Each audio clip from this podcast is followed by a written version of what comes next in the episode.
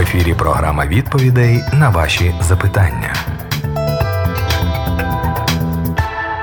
Доброго дня, я Тетяна з міста Балта, Одещина. Слухаю вас з задоволенням. Дякую Богові за кожне місце, де він прославляється. А запитання в мене таке: як зрозуміти Євангеліє від Матвія 18.18? 18?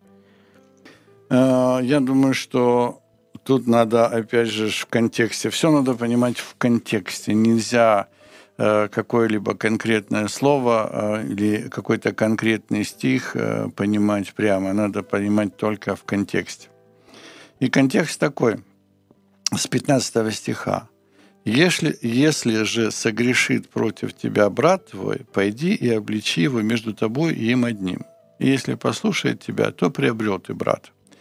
Если же не послушает, возьми с собой еще одного или двух, дабы устами двух или трех свидетелей подтвердилось всякое слово.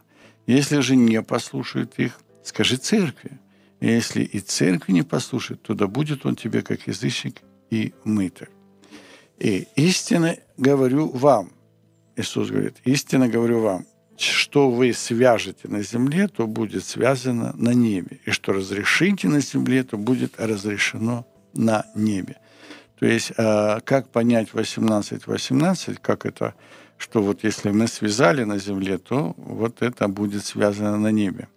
Но смысл тот, что время глагола в греческом тексте указывает на то, что вначале как раз было другое решение. Вот перевод Кулакова говорит так – Поверьте мне, что свяжете вы на земле, то уже связано на небесах. И что разрешите на земле, то уже разрешено на небесах. То есть Господь говорит, что решение церкви действительно правильное, потому что это решение уже есть на небесах. То есть э, церковь как бы исполняет решение Бога. Понимаете, да? То есть он Э, церковь как бы просто объявляет то, что уже решено на небесах. И поэтому в любом случае первично решение Бога, а не церкви. А церковь просто исполняет это решение. Если мы просто понимаем э, э, время глагола, да, то будет разрешено. На самом деле не будет разрешено. То есть если вы свяжете на земле, то будет связано на земле. Нет. То, что вы свяжете на земле, то уже связано на небе. И что вы разрешите на земле, то уже разрешено на небе. Если мы будем понимать вот таким образом этот глагол, тогда у нас все складывается. То есть не церковь указывает Богу, что надо делать, а Бог указывает церкви, что надо делать. Вот именно таким образом мы должны понимать э, вот это связывание и развязывание если все, чего не будете просить по воле Его, то будет вам. То есть мы не можем что-то просить Бога, если на это нету волі Божої. Угу, Цікавий підхід, що дійсно в різних перекладах може, ну, чим більше перекладів читаєш, тим більше може проливатися якогось світла на на якісь такі складні або сірі, так звані сірі уривки. Да, да. Mm-hmm. То есть многие непонятные, э, непонятные места Писания проверяйте в переводах и проверяйте в контекстах. Идет речь о том, что сначала вот он согрешил, скажи ему одному, потом двум, трем, потом скажи церкви. То есть мы видим, что есть некая объективность, да, потому что э, при двух или трех свидетелях уже познается истина, то есть это уже, а еще выше этого, это уже церковь. А церковь – это богодухновенные люди. Но еще и другое. Это же Матфея. А послание Матфея, оно совершенно другое. Оно написано к евреям, к иудеям. И э, Матфей, он очень как бы ортодоксальный, можно так сказать, иудей, очень ценитель. И оно написано к иудеям.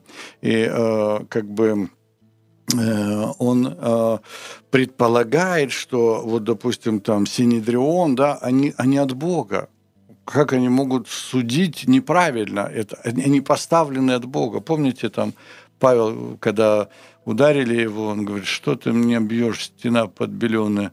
І його говорить, ти що, злословиш Кажуть, що у нього зір був поганий. А може він просто сказав, Я не знав, що це первосвященник. Такий скромний первосвященник, без погонів був, без, Да, да, без да. великої шапки Вот. И он білої. сразу сказал, все, начальствующее в народе твоем не заслуги. Беру то свої есть, слова назад. Да, есть, было какое-то, вот, ну, еще раз говорю, это, посл- это послание Матфея, оно для иудеев, и он как бы свидетельствует им, что э, значение церкви очень высокое, потому что Господь хозяин этой церкви, потому что Господь ее насадил, потому что это Господне, и вот это очень как бы учитывать мы должны, что Матфей уважал иудейские, равинские, равинскую позицию, да, потому что в каждой синагоге был суд. И этот суд был равинский, и как бы считалось, что он от Бога. Тут е, паралельне, мені здається, місце є. Тобто Ісус дійсно щось таке говорив. е, Різні люди по-різному це запам'ятали. Але е, думка була важлива, і в четвертій Євангелії сказано, що Ісус в, перший день тижня після свого розіп'яття з'явив, об'явився своїм, значить там було десятеро, і дунувши, сказав: Прийміть Дух Святий або Дух Святості. Кому простите гріхи, тому простяться. Тобто спочатку він дає їм свій дух, вдихає, як ото Бог в ніздрі Адаму вдув дух, і він став людиною живою, так і Ісус вдув їм в лице, значить, своє дихання, і каже: от тепер е, ну, з, з оцим. е, Этим духом будете Да, судить. да. Тобто, Не ось- сами будете судить, Да, не по взгляду духом. очей, да, як там, не по слуху вух своїх буде Да. е, рішати діла. Так? І Мгм. тут, от ви сказали, що в небі е, кажуть, що євреї, вони, щоб не говорити Бог зайвий раз, вони заміняли е, ефемізмами. Вони, наприклад, не царство Бога говорили, а царство неба, царство небес. От. І фактично, коли він каже. Е, Якщо е, ви, е, значить, зможете щось розв'язати, то знайте, що це тільки тому, Що небо дало вам. що це в, в неба це вже було розв'язано.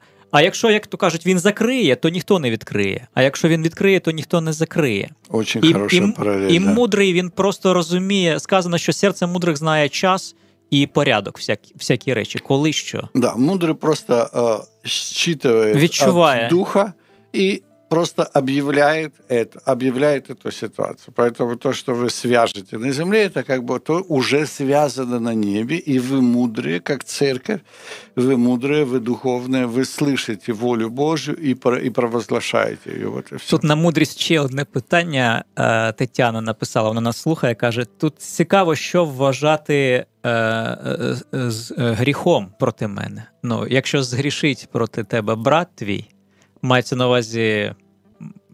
е, Може, і просто людина така, знаєте, образлива дуже. От вона тільки і шукає, ну як там, образлива жінка. О, він там не вгадав, яку я сьогодні хотіла троянду, він мені ромашки подарував. Все, я з ним не, не розмовляю сьогодні півдня. Хай він мучиться і думає, чого ж вона зі мною не розмовляє. Ну, наприклад. Не, ну поэтому сначала а, а, один на один скажи, да, что вот, ну, выскажи свою позицию. Ну, понятно, что человек может не принять это, а потом возьми два или три человека. Это при двух или трех познается истина.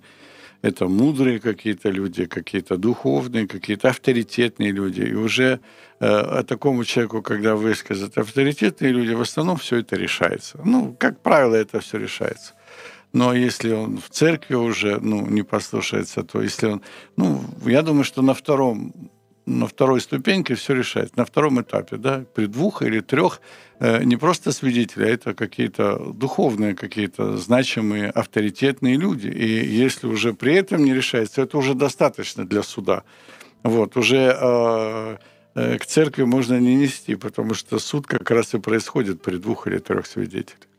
Так в історії ж все і розглядалося. Якщо там двоє сусідів сваряться через межу на городі, там один каже, по оцей камінь була за наших батьків, а той каже, ні, по оцю грушку. То mm. вони йшли до ворот міста, а там сиділи старі, які ще пам'ятали їхніх батьків, ходили до них в гості, скажімо, Мгм. такі сиві старці, і вони там все розказували, де була межа.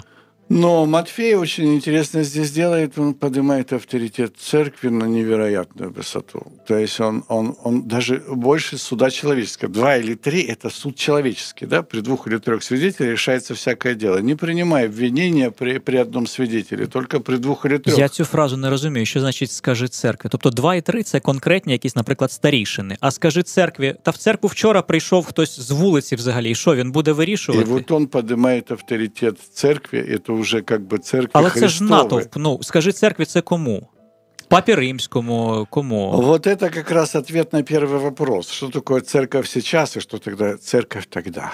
Він Это має на другая. увазі, може, громаду, але в громаді є просто вівці, а є пастирі. Пастирі ж вирішують все, да а не в вівці. том-то и суть, что тогда не было как таковых пастырей. Помнишь, Ну, Павел, я б не сказав. Павел- Авторитетні апостоли, Яків, голова Єрусалимської церкви. А Мені помнишь, здається. как было, Павел говорит, у одного есть откровение, говорит, другой молчи, А це, потом а це второй. харизматичні церкви Павла. Не обов'язково в Єрусалимі був той самий порядок. Конфлікт то був у Єрусалима з, Пав... з Павлом.